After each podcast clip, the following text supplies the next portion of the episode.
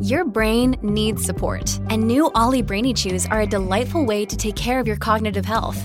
Made with scientifically backed ingredients like Thai ginger, L-theanine, and caffeine, Brainy Chews support healthy brain function and help you find your focus, stay chill, or get energized. Be kind to your mind and get these nootropic chews at olly.com. That's O L L Y.com. These statements have not been evaluated by the Food and Drug Administration. This product is not intended to diagnose, treat, cure, or prevent any disease.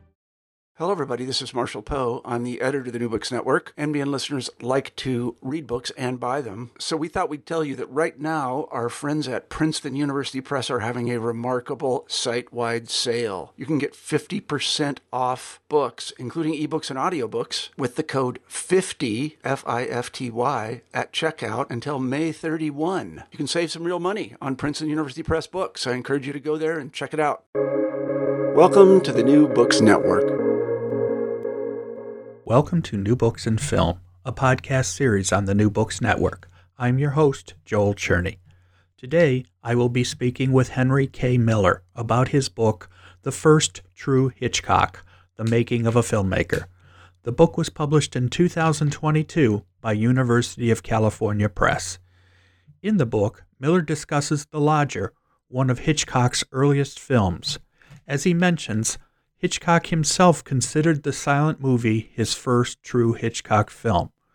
We discuss the kind of storytelling and filmmaking methods used in the making of The Lodger and make comparisons to some of his later masterpieces. I hope you enjoy my conversation with Henry K. Miller. Hi, Henry. How are you? Hi, I'm good, thank you. Well, I'm talking to Henry K. Miller, the author of the book The First True Hitchcock The Making of a Filmmaker. The book is scheduled to be published by University of California Press in uh, January of 2022. We're talking about a month before that, but that's good because uh, obviously um, it'll you know we're going to have the interview come out right at the time of the release, so this will be some good information for those of you who are interested. And I suspect there's a lot of folks who listen to the New Books and Film podcast who might be interested. I have done a number of Hitchcock related books, so we can add this to the list. So, Henry, before we talk more about the first off, the the first true Hitchcock is obviously the the, the film The Lodger, uh, a silent film, and we're going to talk about it in depth, obviously. But I wanted to mention that right up front. Um, even though, and in the cover is great. I mean, it literally has a picture from uh, that clearly identifies it pretty well. But before we go into more depth, let's talk a little bit about your background. Obviously, you've uh, been involved in writing and studying film for a long time. What, first off, led you to decide that that was something you wanted to do? And secondly, as you know, as we talk, where did you first learn about Hitchcock? Obviously, um, he died in 1980, and and so, but his films are still well renowned. But what led him what led you to decide that Hitchcock was somebody you wanted to spend more time learning about? Yes, so I'm I'm I'm in England, and it's possible that he has even more of a profile here. Obviously, he's internationally famous, but even his British films get screened on television. And so I would imagine that the first Hitchcock film I saw would have been something like 39 Steps because it is just part of the furniture having said that, the first film that really made an impact on me was what what would now seem to be an obvious choice was Vertigo when I was a, a teenager. I was about 17. Um, and, and, now, of course, that's lauded as the greatest film of all time in sight, famous Sight and Sound poll. But I can't say that that's um, my, that was my impression of it at the time. I saw it on television relatively late at night, and I would have come to it through um, who knows, some some sort of uh, you know favorable notice in a newspaper, but I wasn't aware of its gargantuan reputation, which which it certainly had among film scholars at that time. But I wasn't a film scholar; I'd never been taught film, uh, and I wasn't um, particularly even a film buff at that point uh, in in, in my late teens. Uh, but it, it, it did have uh, yeah an overwhelming effect. And when I went to university, I, I, you know, I, I began writing about film. I was becoming more and more interested in it.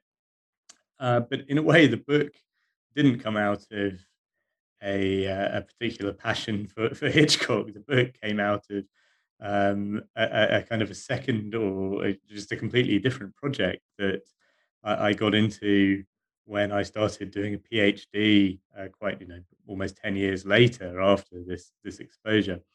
So the book is a strange product of um, certainly an appreciation of, of, of Hitchcock, but also um, this kind of other project, which is about um, film culture in, in, in Britain, which is the whole realm of um, of in a way of non-mainstream cinema and of, of critical work of, of film criticism and of um, the well film culture is the arena in which reputations are sustained this was my, this became the subject of my phd and hitchcock's place within it became a chapter of my phd and that was the basis um, for the book it was a seed out of which the book grew so, um, what was your P- what was your PhD?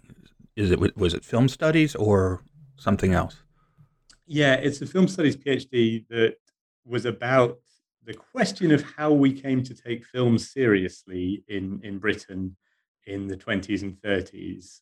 Um, and that, that story, so far as it's been told, it revolves around um, an institution called the Film Society, it was just called the Film Society because it was the first film society, or at least the first one in the English speaking world. Uh, it was in London and it was um, founded by a group of intellectuals in 1925 and attracted other intellectuals, other people who were involved in the film industry as well. And its raison d'etre was to show films that were either going to fall foul of censorship or which couldn't find commercial distribution and its first um, its first program, and it used a used major cinemas in, in the West End of London.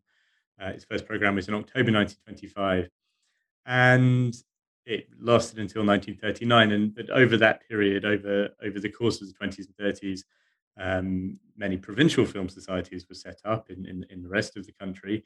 And during the 1930s, specialized cinemas showing showing art art films, imported art films from Europe on the whole, um, were established also in London and a few other places. My thesis was actually to try to move away from, from the Film Society and talk about what had happened before it. How had, say, the German films that, was, that were so important to Hitchcock, how had they come into circulation in Britain?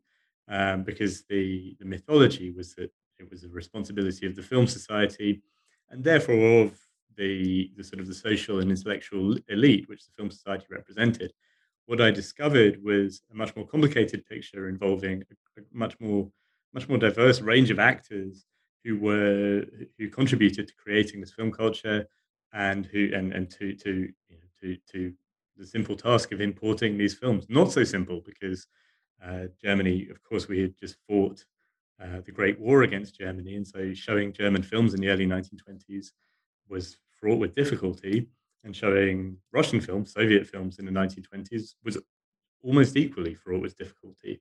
And so the thesis is partly about how those difficulties were surmounted. Um, and uh, and eventually how these kind of enduring institutions of film culture, like the British Film Institute, um, came into being. So Hitchcock has um, Hitchcock has, I suppose, there are two ways of talking about Hitchcock in relation to this complex of the British film culture.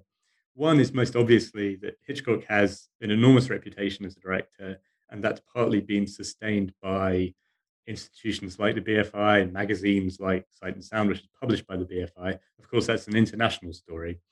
But Hitchcock's reputation, um, which I go into in the book, uh, his, his reputation started quite early and I think telling that story of, of how that reputation developed in the 20s and 30s was, was worth doing. But it's also worth talking about Hitchcock as a product of British film culture or, or not. Um, he's often written about as somebody who attended the Film Society and came under the influence of, of German and, and, Russian films while he was at the Film Society. A really big, uh, really important essay for me that sort of led to me doing the PhD was by Peter Wollen, uh, the great Peter Wollen, the late Peter Wollen, who wrote a, wrote a, wrote a couple of articles about a couple of chapters about Hitchcock in his book Paris Hollywood, And Peter Wollen talks about Hitchcock as um, having this sort of middlebrow cultural background, um, kind of West End plays and relatively mainstream novels, including The Lodger, I would guess, that he had his middlebrow background, but through the film society, through the the, the kind of his social superiors, I think that the phrase he uses is uh, through that influence, Hitchcock came to have uh, this kind of modernist edge to him through watching the German films and the Russian films. And it struck me as a very, very, this just struck me as, as, as a, really important argument, a significant argument, because it keys into a lot of other discussions about um, British culture in, in general. It's a question to do with the ownership of, um, of, of, of culture to some extent. And what I found was that Hitchcock, well, probably hadn't really been exposed to these films at the Film Society, to put it pretty simply. Um, and I, I, don't think that the Russian influence is, is even is even especially significant because he can't have seen the Russian films until after he was well established as a film director. And so the book is a, a, fairly, most of the book is a fairly intense look at a year in Hitchcock's life in 1926 and 1927 as he shot The Lodger and then released The Lodger. And that he starts shooting it in February 1926 and it's first shown to the public in, in January 1927. And a lot happens in that period. But one thing that doesn't really happen is his exposure to German films. That must have happened sooner. Um, the Film Society begins in, as I say, October 1925. And so the inspiration for the book is partly a kind of a boring question of dates. He can't have been influenced by the Film Society to make this quintessential Hitchcock film because the dates don't add up. He must have had this seminal influence of German cinema beforehand, and which he could easily have done because the German films were commercially released in uh, in, in, Britain in, in the early um, in the early to mid 1920s. So films like The Last Laugh and The Cabinet of Dr. Caligari and Dr. Mabuse, these really important films were shown in, in ordinary cinemas, and that must be where he saw them. So, obviously, how many silent films do we know for sure that he made?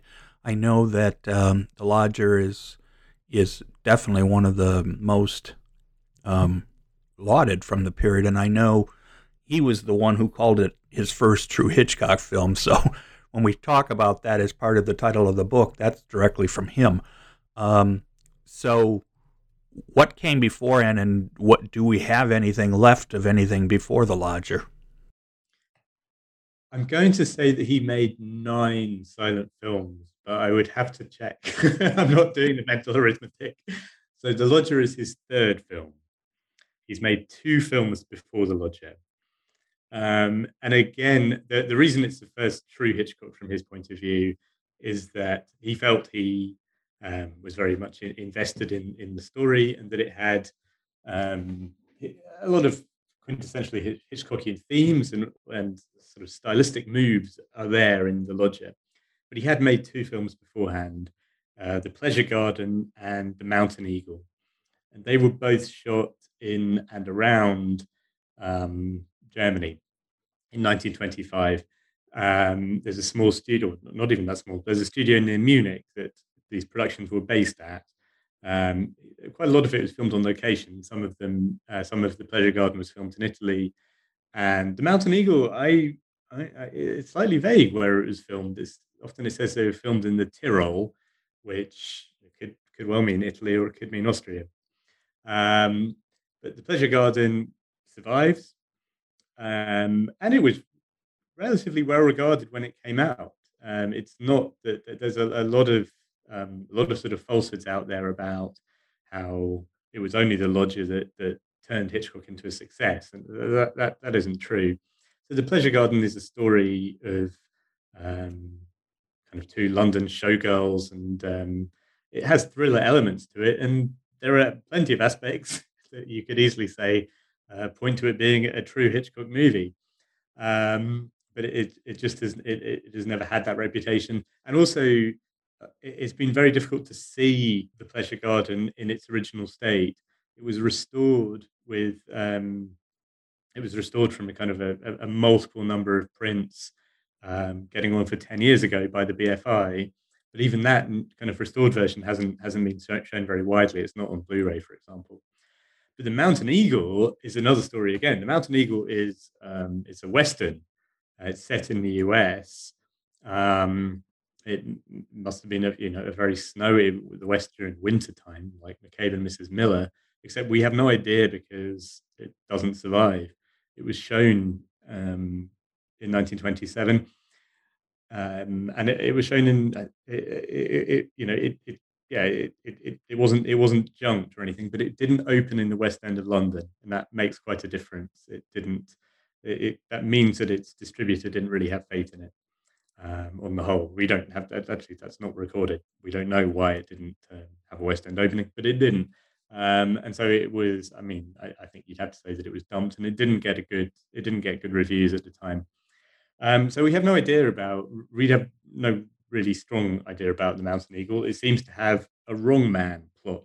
So again, that points to the the, the future of, of Hitchcock as well. Um, so actually, when he made when he made the Lodger when he started shooting it, um, he was still very a very young man. He was 26 years old, but he's he had already shot two films, and one of them, The Pleasure Garden, uh, opened in opened in the West End during the time that he was shooting The Lodger in, in, in March and April 1926, and got a decent set of reviews. Um, so the, the film, uh, the, the title of the book, First True Hitchcock, slightly teasing um, in some ways. Um, his career, as as the book shows, might well have he may be, may well have found success um, anyway. But I think his nostalgia for the lodger is is extremely interesting. Well, and as you've pointed out, BFI has been working hard to restore and get everything out. In fact, I don't know if the um, I'm not sure whether uh, does do you folks over in England have access to the Criterion channel?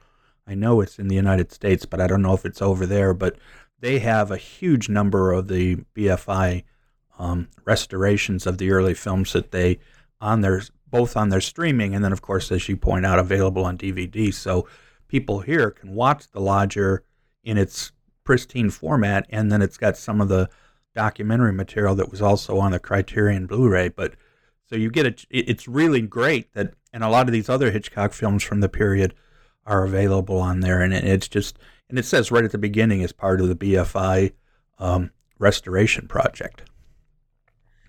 That's really interesting. No, we don't. Have, we yeah, I was afraid of that, but uh, uh, that's why I have to be careful sometimes when I talk about streaming services because it can be different from one place to the next, and that makes a big difference.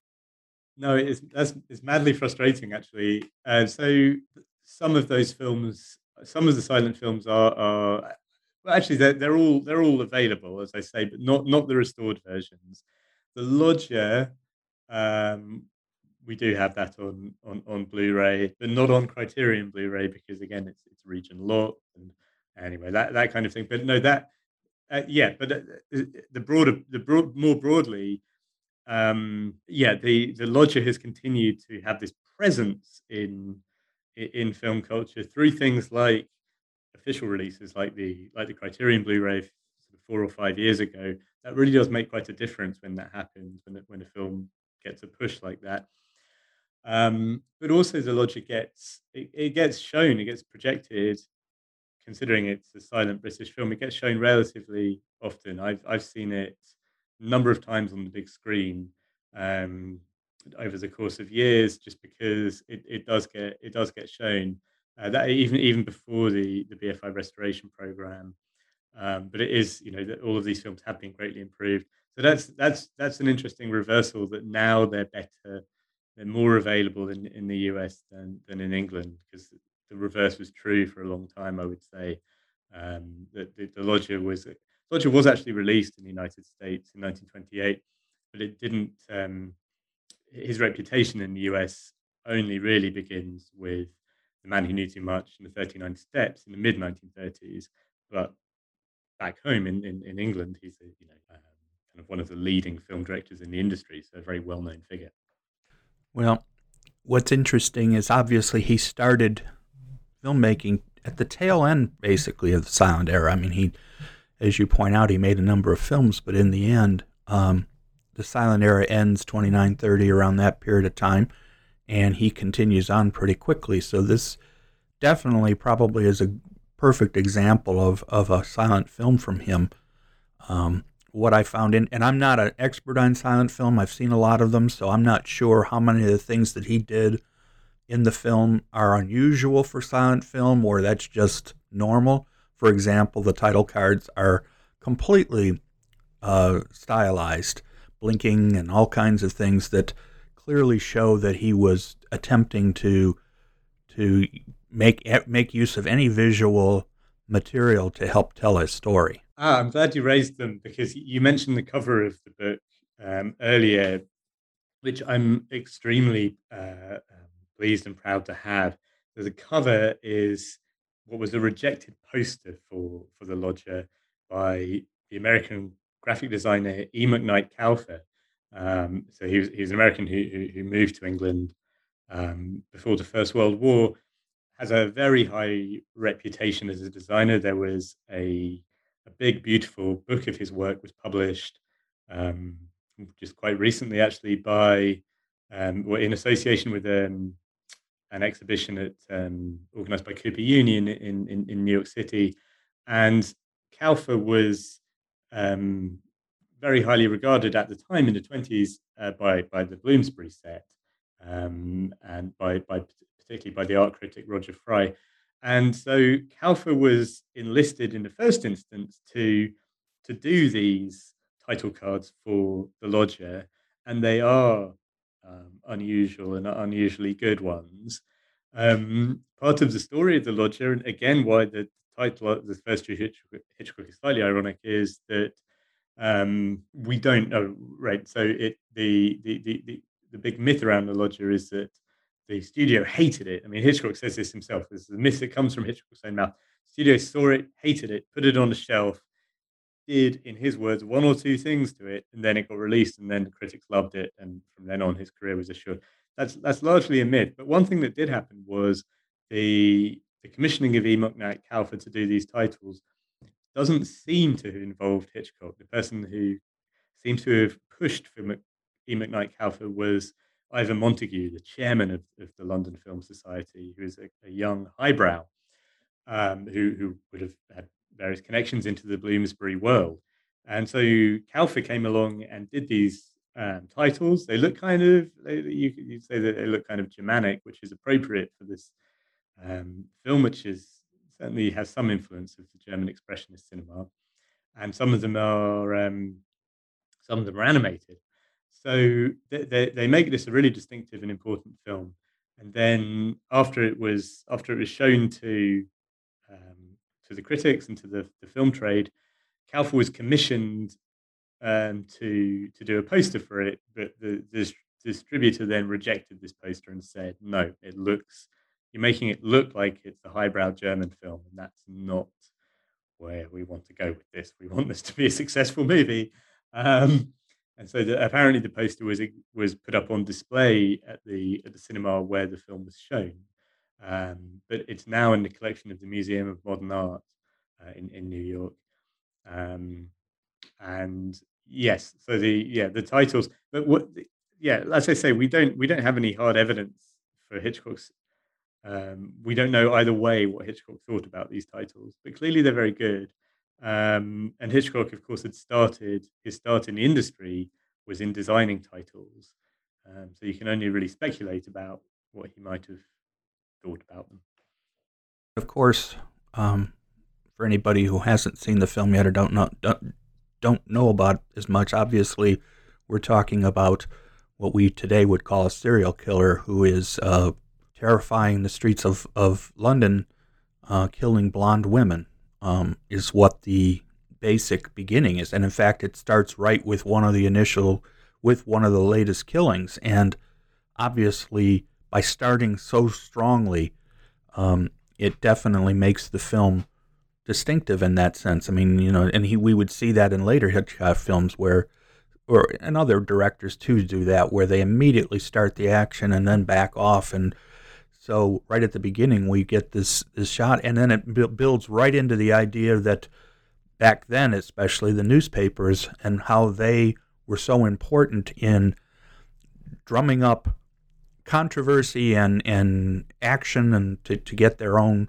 paper sold. And that was one of the early scenes I saw that, that really got me was there's a shot where all of the, you know, I think it's in the newspaper office and you, it's like four layers going on at the same time of, of action and you can see them all. And even though it's a static shot, the movement and everything going on there really, to me, right from the beginning, it grabs you as far as its, its, um, its great use of movement.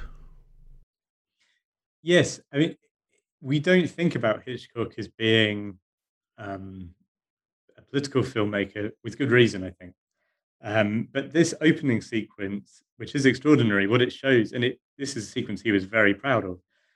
This sequence shows the the immediate afterward. It shows the murder essentially, and then the the discovery of the body, and then the leaking of the news or the the transmitting of the news of this murder across the city by mostly by newspapers, but also by the, the new medium of, of, radio and these kind of illuminated uh, scrolling signs like you'd see in, in, Piccadilly Circus. And none of the major characters in the film are in this early sequence. It's it's remarkable. It's it's kind of a montage sequence. So this is part of the point of saying that he wasn't influenced by the Russians. Is that well, how did he come to make this this montage sequence? Um, but yes, it does show the, the the power of the press, and it shows the it, it's filmed on location at the the offices of the Evening Standard, which was one of the major London newspapers. And Hitchcock's first ever cameo in one of his own films, which of course is what another reason why this is the first true Hitchcock is that he makes this cameo. He is playing um, an editor at the newspaper, kind of directing the the processes of the newspaper which I think is interesting if you if you want to think about film as a film as a medium of manipulation, and of course newspapers as a medium of manipulation. Because what happens is that people get people are terrified of the serial. I mean, of course they would be, but people get terrified of the serial killer, so that blonde women are wearing dark wigs and so so on. Hey, it's Kaley Cuoco for Priceline. Ready to go to your happy place for a happy price? Well, why didn't you say so? Just download the Priceline app right now and save up to 60% on hotels. So, whether it's Cousin Kevin's Kazoo concert in Kansas City, go Kevin, or Becky's Bachelorette Bash in Bermuda, you never have to miss a trip ever again. So, download the Priceline app today. Your savings are waiting. Go to your happy place for a happy price. Go to your happy price, Priceline.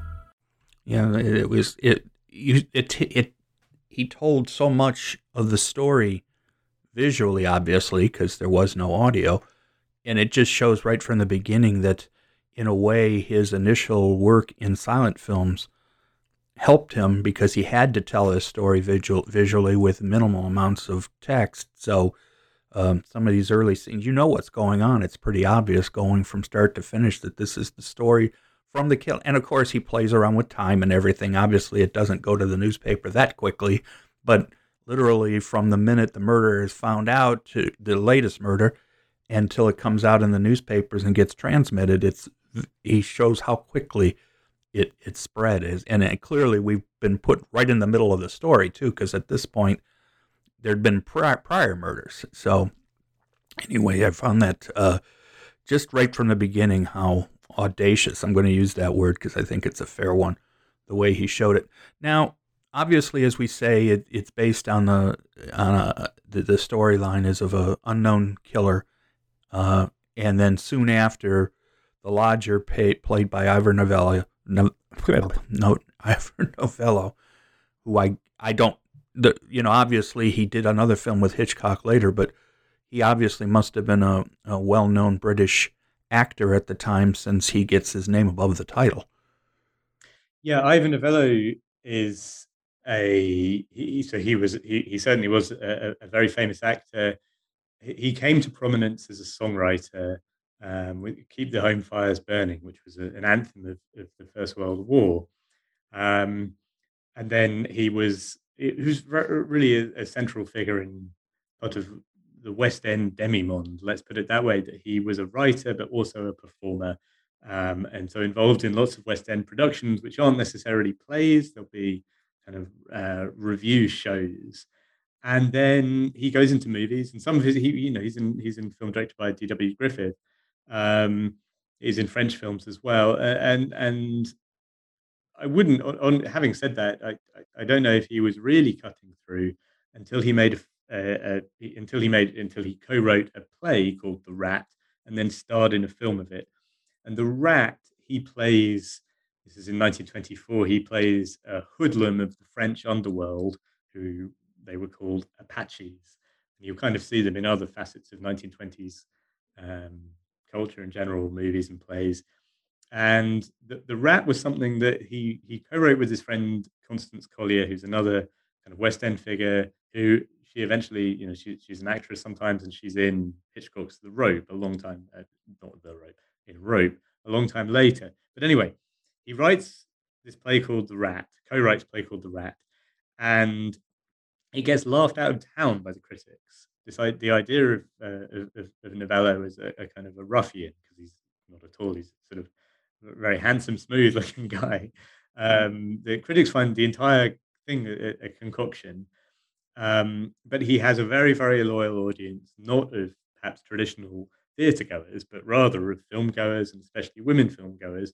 So they go to this, they go to, they flock to see this play, The Rat. It doesn't open in the West End; it opens in Brighton. Um, I think to make a point that he doesn't rely on, on the fashionable West End audience, and then that gets turned into a, a film in 1925 by Hitchcock's. Well, I've used the word mentor in the book, maybe that's it's a tricky one. Hitchcock came up in the in the industry as the assistant to a director called Graham Cutts or Jack Graham Cutts. His name changes, and Hitchcock always bad mouthed Cutts in, in later interviews. Hitchcock and Alma Reville, um, who was also Hitchcock's wife, who was also part of the filmmaking team at the studio that Cutts was the chief director at Gainsborough. Um, and all this is a bit rough on, on, on Cutts, he directed Novello in The Rat in 1925, and it was a sensationally successful film. And it was kind of after this that, that Novello was cast in The Lodger. So yeah, he was he was probably the biggest male star in, in British cinema. Um, but at the same time, he kind of harbored ambitions to be taken seriously um, as uh, as a stage actor primarily, and he his fame his fame probably is largely confined to uh, to these isles his name lives on. The there's a songwriting award each each year, the Ivor Novello Award, and it's that's still a big deal. So he kind of has this yeah presence, which the others in the film do not. Right.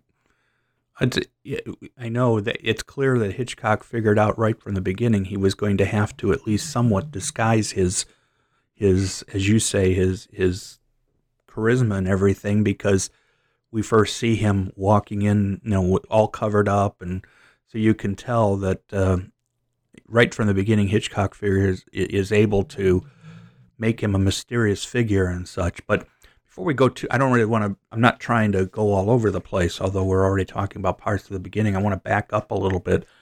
As one of the things that I find interesting, whenever I talk to someone about a particular film in particular, is what kind of sources did you use to pull together a lot of your information? I mean, obviously, you were able to detail in pretty good uh, uh, amount the making and some of the issues at the time the film was made and released.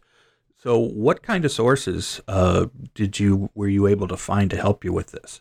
Mostly, I mean, th- this book has been a long time in the writing. Mostly, I get my information by going through old newspapers um, and when I started the book, that was a process that was really going through them page by page or scrolling through a microfilm page by page, um, which is, is laborious, not very much fun. Um, but you get not only do you, you get information that's not out there, but it's also you it's quite useful to get a kind of a flavor of the times through newspapers. Um, you, you see what else is going on and you start to make connections. And uh, it probably did influence the way that i wrote the book that uh, the book does try and situate hitchcock in in in in in, in post-war england. Um, so that was the main source would have been them. And of course, over time, newspapers have been continue to be digitized and searchable, made searchable online. Um, and some of the major ones, the Times and the Guardian, um, were done probably t- sort of they became available to me anyway ten years ago or so. Um, but vastly more is done all the time, and even it's literally in the last week of of, of, of writing the book, um, one of the major British trade news, film trade newspapers. Was there were there were four um, weekly newspapers covering the film trade. They're all quite substantial um, paper objects. Uh, the major one of them, Kinematograph Weekly, was put online by the British Library, yeah, uh, about a year ago. Uh, which, if, if that had happened earlier, would have made it would have made my life easier, but also kind of a lot more sedentary and boring. I quite like going to libraries and not just looking through stuff online. Um, but yeah, pr- primarily newspapers. But there was some archive, um, some quite important archival discoveries that were the, I guess, the genesis for for the book. Archive discoveries that contradicted what we thought that we knew about Hitchcock. I am a retired librarian. Uh, from Cleveland, and I was in public libraries. And of course, we back then when I started, and I don't even know what the status of any of it is now since I'm long away from there, but we had a newspaper room, and literally early on, it was mostly just bound or loose newspapers, and then eventually things started to get microfilmed. So it wasn't unusual to walk in and see people going through old newspapers, you know, literally page by page through a microfilm machine or sometimes even paper. And of course, depending on what they were studying, and especially Cleveland, these may have been the only copies of some of these newspapers that, that, that were even available. So I do understand that fully. And I'll be honest, I've used some of the digitized newspapers online, which show the full pages. And to me, I find that a little bit difficult to work with, but maybe it's because I just don't have a lot of experience doing it. But I, I so I fully understand what, what the process was like for what you were doing. Um, what made you? I mean, I know we're sort of talking backwards, but that's okay. Um, what made you to choose the lodger to be the topic of your study? I know we talked a lot about that it was a PhD study, but it started that way. It's part of your PhD. It then built off. But what struck you about the lodger that you felt was a very good example to use? It was because of the story. It, it, yes, I, I didn't choose the Lodger, I didn't exactly choose it on its strength as a film, although um, I think that with the possible exception of the Manxman, it is his, you know, it is his best silent film. But it, the my impetus for writing didn't really come through that at all. It was quite a the, the, the thing that led me to write about it was more to do with the story that is usually told about the making of the lodger, which um, in, in you know, my initial impetus was discovering that this story, which Hitchcock t- tells himself on many occasions, and it's in all of the books about Hitchcock, it continues to be re- sort of repeated over and over again. It was my discovery that this story was ninety percent wrong. That's that was that that that is that was this, the that really yeah that that that led me to try to tell a different story about Hitchcock um, to to try and find out what had really happened. So that story is this one of, of the film being hated by the you know rejected by the studio, a couple of changes being made, and then it going on to great success. I mean, that is what the story is, and even if, if you say it out loud, it sounds slightly murky. And what discovered was um, an extremely complex, extremely complex reality, but at the bottom of which was um, with most of that not being true, it, it, it, has to be kind of unfolded over the, over the length of the book. But there were there were there were there were materials in the archive that um, helped me, or you know, that cast a doubt on on the story, and there were definite and there was you know, definite information in the newspapers as well. So the the, sto- the the the story in the form told by Ivor Montagu, who's the chairman of the Film Society, who was brought in to help edit it. He says it wasn't just that the lodger was um, rejected by the by the studio. His two earlier films were also being held up. They hadn't been, you know, they hadn't been released, and uh, Hitchcock had made three films, therefore, that had not been released, and that you know he's very he's a young man, and his career was in the balance. And so Montagu's intervention, his re-editing of the film, not only saved the saved the lodger, but it also saved Hitchcock's career. And oddly, that's already quite a big kind of inflated claim. But oddly, the, the, the claim gets kind of ever more inflated through through publication, and so that Montagu not only does he re-edit it, but he brings the influence of Sergei Eisenstein to bear on the film and things like this, because later on Montagu had an association with, Eisenstein. So um, yeah, the impetus was it's quite a. I mean, it sounds it's not necessarily a noble aim, but the the the, the initial impetus was to try and was was kind of to debunk the story, but eventually it became to to tell a different story and to tell what I think is a more truthful story, where that involves having a much wider perspective on how Hitchcock became Hitchcock um, and how the course of his career developed. Um, it's not such an underdog story, but it has kind of quite, um, I would say, quite unexpected twists and turns, nevertheless. So, obviously, one of the stories, and, and you talk about this right in the introduction. You, you you start to pull pull out some of the things right from the beginning, and the idea that the film was shelved by the studio, and suddenly wasn't going to be shown, and then suddenly the studio made some changes, and then they released it, and everybody liked it. Uh, that's the initial story that uh, you talk about right from the very beginning, and clearly, as you're pointing out, there's the story itself is is not, uh, you know, there's there's more to the story than than that basics. It almost sounds like they're saying they saved Hitchcock, the studio did right from the beginning, when that turns out not really to be the case. Yeah, yeah. Um, the, the story is yeah. The the, the even then, the, the more the more you delve into the story, the more iffy it sounds, which is why I, I delved into it. So the story is that the studio didn't like it, and so they brought in Ivor Montagu to do the re-edit.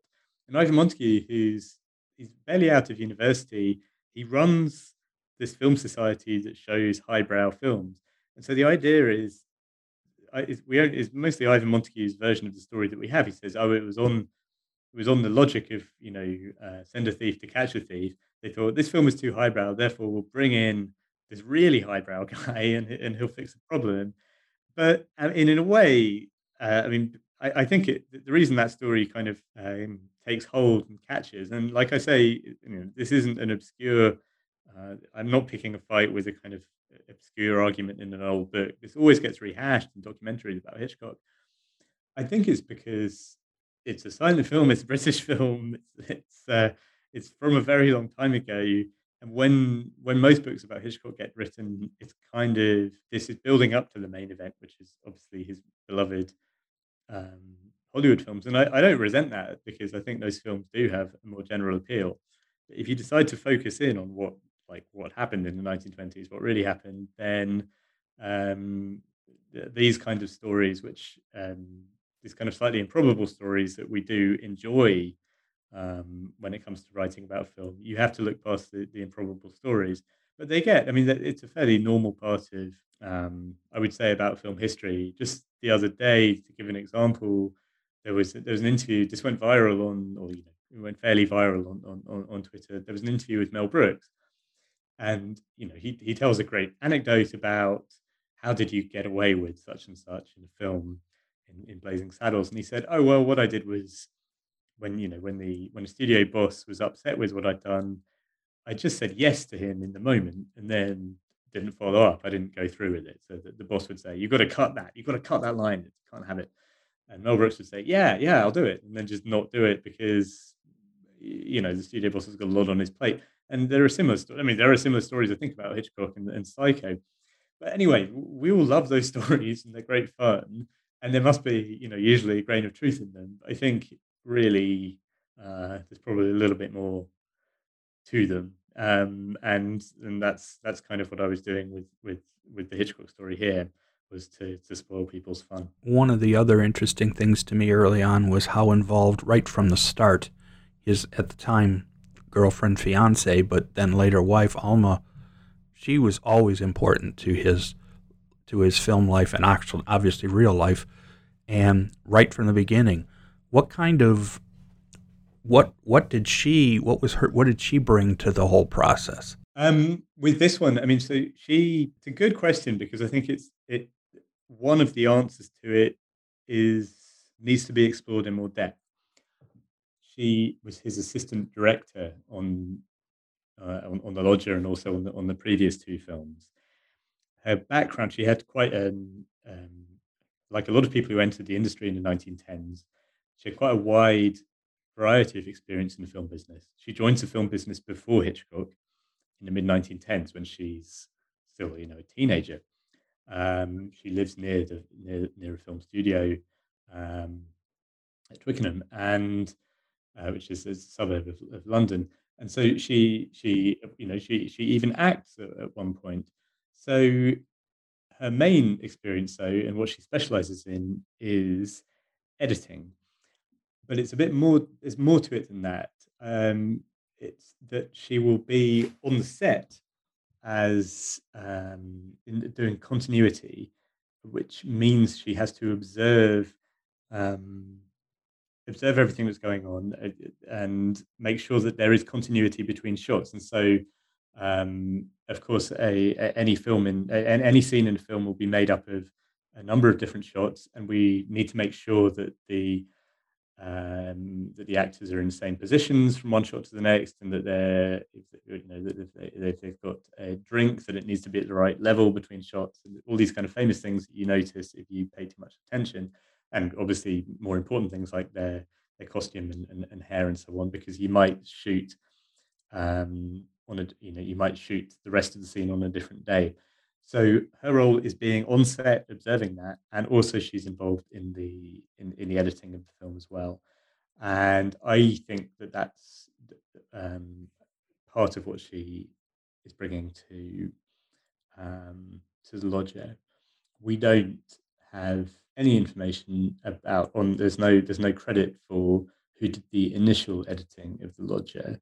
Um, and I think the assumption has to be that it's Alma Reville, probably, and Alfred Hitchcock, but there is cut footage from the film which is shown to a journalist while the film is still being shot before Ivor Montagu's involvement. And of course, the idea is that the when the film is first shown to the studio, um, they don't like it, so a film has to exist. So I, I I strongly assume that that's that's her role on it. And when Ivor Montagu does make his changes to the film, one of the things that, that led me to write what I wrote was uh, a piece of communication from very late, very, very late in the editing, um, which refers to Miss Reville being the kind of the point person for the editing of the film. Ivor Montagu has an intermediary who is in touch with with Alma Reville about the editing of the film. So I, I, I would assume that that's her primary responsibility. But of course, also she um, she's a, she's a film writer, um, and she has credits on numerous Hitchcock films as a writer, and um, yeah, you assume that she's she's in the mix certainly when the film is being being conceptualized. So always um, on on all of his films, a completely central figure.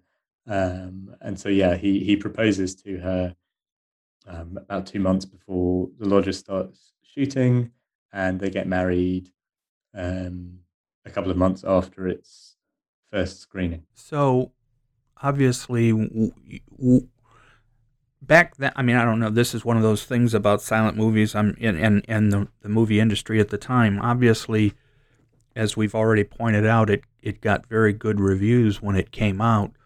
Um, did he get mentioned did Hitchcock himself get mentioned in the reviews for his skill in directing? I mean, I don't know what the reviews would have been like back for silent films, whether the techni- the technical folks and the and the other uh, you know people who were in, behind the cameras, whether they received the kind of uh, accolades that nowadays is is normal. Yeah, they they they absolutely did.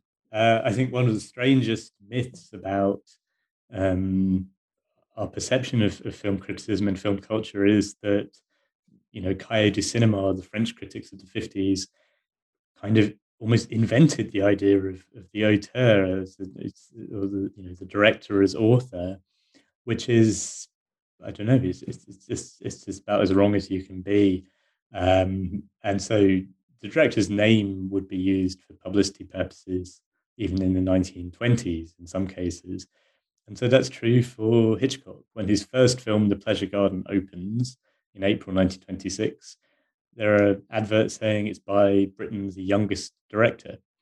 And there's precedent for this, especially with Cecil B. DeMille, who Hitchcock very much admired. Um, so yeah, the director's skill was, was frequently noticed. Um, Hitchcock was was seen as as um, very promising. Actually, even before anybody had um, seen much of his films, you know, he's Alfred Hitchcock, of whom much is expected, is a phrase that I think turns up in more than one article about the making of the film. Um, he was friendly with with some film critics, and so they they all discuss him and his um, even to some extent his persona. Um, Ivor Montagu was also, apart from many other things, he was a film critic for The Observer, and you know he writes in his review of The Pleasure Garden. Uh, Hitchcock said his best when he's showing a world that he knows, which is kind of lower middle class London family. Um, and so for, for, for, Montagu to have written that, he had some sense of the director's persona. Um, of course, he didn't have the um, the full the full Hitchcock persona of later decades as a practical joker and, and so on. Um, but no, for sure, Hitchcock's Hitchcock's skill, his stylistic choices, these are noticed by um, by by critics in the 1920s. And I, there is just so much about the film that you know now we can look at it and say, of course, this must be uh, you can see why it would be considered to be such a classic early Hitchcock film because of we have the wrong man concept. We have the uh, the trouble, the person getting into more and more trouble and being saved at the last minute, and all kinds of things like that that become normal. Uh, I know it's not. It the, the film was based on a book. Uh, how much uh, how much changes were made to make the film, or did some of that come through from the original book? A lot of changes, and it's a fascinating development, I would say. The novel by Mary Belloc Lowndes is um, it's told very much from the point of view of a landlady who takes in this lodger uh, who she starts to suspect is, is a serial killer. So the basic situation is is there.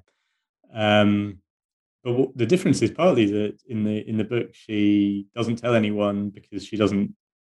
I'm slightly. Uh, this is a slightly cartoonish version. She doesn't tell anyone because she doesn't want to lose the, the income. I mean, it's a consideration because she's not sure he's a serial killer. And the novel is almost entirely set within the house. Um, and not to give it away, but the in the book he really is the serial killer. It's pretty obvious that he's a serial killer, and so it proves to be.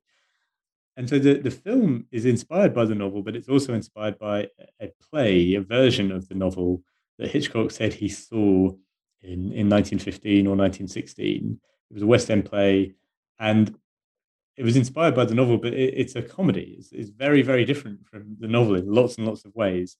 And so the film is a strange three-way split between the novel, the play, and inventions that come from Hitchcock and his screenwriter Eliot Stannard.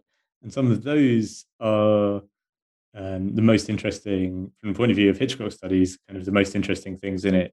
So one thing it anticipates is um, Rebecca and, and, and, Vertigo, which that's not in that's not in the novel or the play this idea of a, a young woman being uh, kind of made over to look like another woman.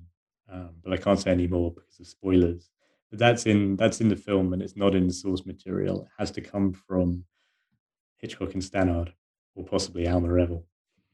Well, and of course, so much of it is like any film. it's in the, the visual aspect of how you present the material. Obviously, right from the beginning, the first time we see the lodger, he is clearly being shown as being um, sinister. And even in later scenes where we finally see him smile a little bit and seem less, you know, calm down a little bit, there's always the strange stuff. He's got things locked up, nobody knows what's there. And then, of course, we have the fine, you know, the later on in the scenes where certain things get explained, and um, you can he completely changes, you know, into a more um, sympathetic character because of why he supposedly is where he is. So all of these things um, shows, you know, Hitchcock clearly disguising the character as best as he can until he gets to a point where he wants to go to the next step of the story. Yes, I mean, I think it's okay to say that it's, in lots of respects, quite a crude performance, or quite sometimes quite a jarring performance. The way it goes from um, kind of could be a murderer to seeming um, uh, totally unthreatening, but that that does sort of anticipate um, Rebecca as well, where Laurence Olivier's character is this brooding, Byronic, romantic figure who, um, again, the question is is well, it's a, it's a very similar scenario where in the novel he actually is a murderer. Um, uh, the the brooding and the brooding comes from that, and his secret is that he is a murderer. Um, and and that and they have to fudge it in it's, it's pretty quite an English expression, but they have to to fudge that in the um, in, in in the film of Rebecca, so that he's not quite a murderer. It's kind of it, it's okay what he did, um, but in the lodger, there's no way that he can be a murderer. So you have to have a totally transformed ending, um, and so Novello has to be um, not not a murderer, and that's from but that's from the play. I'd, I'd say um, Hitchcock would tell the story that well, we couldn't have Ivor Novello be be the murderer. As, you know, that couldn't work from a censorship point of view. You can't have a murderer getting away with it. Um, and so he was he was in he was complaining about that, I suppose, in interviews. But like I say, that is that's that's how it is in the play as well. Um, so it's not. So I don't know. I think he might have been perfectly satisfied with the the ending at the time. We'll, we'll never know. Although it's funny that it's probably the least satisfying part of the film, as far as I'm concerned. The fact that the the the killer, the actual murderer, gets captured off screen. We only know yeah. it because somebody says, "Oh, they caught him." Oh, I mean, it's like that is, you know, I'm not sure where that came from in the overall storyline, but it maybe it goes back to the play where it would be virtually impossible to show it if on a stage unless the murder just happened to show up to to the house, but to the, the boarding house. But it, it is sort of strange. It's a strange way to uh, to do it. I found. Uh, and, it, and like I say, I would consider it to be the least satisfying part of the film, but that's not really Hitchcock, unless it was somehow they had to come out, come right out and show that he wasn't, and that's how they did it. It, it was just like, what? it's easy to miss. Uh, yeah, no, I agree. I mean, I think in some ways, I think the, I think it, I think having the murderer caught off screen and the, that, that's to some extent, I do find that to be a kind of that's Hitchcock's sense of humor, I would say, and also what you know, if looking if you look at that scene in detail, what happens is there's a big crowd of people who are, who are going to lynch the lodger because they think he's a and then they they're persuaded to to stop. And the reason they stop is not because the police are saying don't do it. It's because the one of the newspaper boys comes along with a new edition of the Evening Standard, which says we found the actual murderer, and so the, the public trust the newspapers more than the police. And I, I think that's also part of it's also a kind of Hitchcock joke. You should always remember that he doesn't. I mean, his actual comedies are not funny. I, I, I would say, uh, Mr. and Mrs. Smith and Trouble with Harry. Um, I, I can't really, I can't really get on with them at all. But he does have a sense of humor, and, and, and that's sort of what it is. But the real, I mean, to me, the really, the really most grim bit is uh, the right at the end, after the climax of the film, which is that the which again is kind of from from from the play, which is um, the lodger turns out to be an aristocrat with um, one of these kind of very movie big houses. It would be impossible to have a house of this scale in, in central London.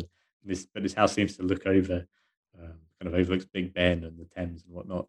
Um, and the the landlord and lady, um, I think it's suggested that they go into, they become, they're sort of an impoverished landlord and lady, but they they're, they're rescued by becoming the servants of of their former lodger, and where and their daughter becomes you know his girlfriend or bride. Um, it's yeah, I mean, it's as an ending, it's a bit like Suspicion. Um, 15 years later, with there's a Cary Grant, Joan Fontaine movie, which has a lot of similarities with The Lodger. Um, which yeah, it's just one of those famous "that's a disappointing ending" movies. Yeah, it, unfortunately, as you point out, this is the kind of thing that Hitchcock deals with his entire career. Um, I recently, or recent about a year ago now, I think, interviewed Mark Glancy, who wrote a book on Cary Grant, and he talks a lot about suspicion and how it was made and some of the issues and such, and including that kind of thing. And it clearly shows that uh, Hitchcock continued to run into these kind of issues, especially during the period of the time, you know, his major period, at least until we get into the late 50s, where things get changed and redone, and, and unfortunately, he runs into issues both with studios and censor boards and so on. And and and I think even the idea back then that he couldn't that Ivor Novello couldn't be the murderer because and and get away with it. And um, some of those changes, I suspect, uh, were related to all that. Yeah, yeah. Um, I, I don't know whether it was precisely for reasons of censorship, but yeah, the, the play also couldn't countenance having the, the murderer get away with it. Um, and the, the um, stage plays were even more subject to um, censorship. Well, ra- well, rather, it was a more official system of censorship in, in force on the stage um, uh, through the Lord Chamberlain's office. But anyway, yeah, the, the, the, same the same same thing had afflicted the um, the play, and but rather than rather than botch the ending of the play, the play just presents itself as being largely an out and out comedy. In the play, it's not very important who, who the murderer is. The film is it's a more complicated hybrid. It is actually interested in, um, it, you know, it, it is a thriller and it is meant to be this the, the, the prospect of the serial killer coming back is is meant to be you know scary, which mm-hmm. is not mm-hmm. really the case with the play. Well, we've talked for over an hour now, and I feel like we've still only scratched the surface of the book. I think there's no question. And in, in addition to trying to get rid of some of the myths about this particular film, which also helps with some of the other myths about Hitchcock, I think it's a great description of the making of the film, and which is an interesting thing all by itself, given that while much of the film takes place in a set piece, a set, you know, a couple of rooms in a rooming house. The outdoor scenes, um, almost all at night, um, make add to the mood of the entire film, and I think it just proves how well Hitchcock could understand from the beginning how to get suspense and, and other kinds of important things that would go throughout his career. I hope that uh, when the book comes out, it uh, gets you know it gets looked at by Hitchcock people. It's gotten some good, very good early reviews, which is great. And I just think it's just one more great book. I mean, it seems like you, you think could we write? I, think I said this about to some other author about their Hitchcock book. I says, could we have another Hitchcock book? And here's another one. And and yet, you found something that was uh, worthwhile writing about that hadn't been written about before. And I think it just proves that there's plenty of other um, writing out there and information, and as hopefully people will follow some of your tracks and and check some of the sources that you used, and that's one of the reasons why I always worry ask about sources. So, as I say, I hope um, the book does well, as I say, and I and I really appreciate the time you spent with me about it. The book, as we've said, is the first true Hitchcock, The Making of a Filmmaker by Henry K. Miller, who I've been speaking with. For University of California Press, it's scheduled for release in early January of 2022. But uh, as I say, I hope people will reach out for it. And I really want to thank you for your time. Thank you very much. I've enjoyed being here. Thank you. My great thanks to Henry for his time. The Lodger is available in a variety of locations for viewing, and I hope you will take the time to watch it. This is Joel Cherney, and I will be back soon with more new books and film, a podcast series on the New Books Network.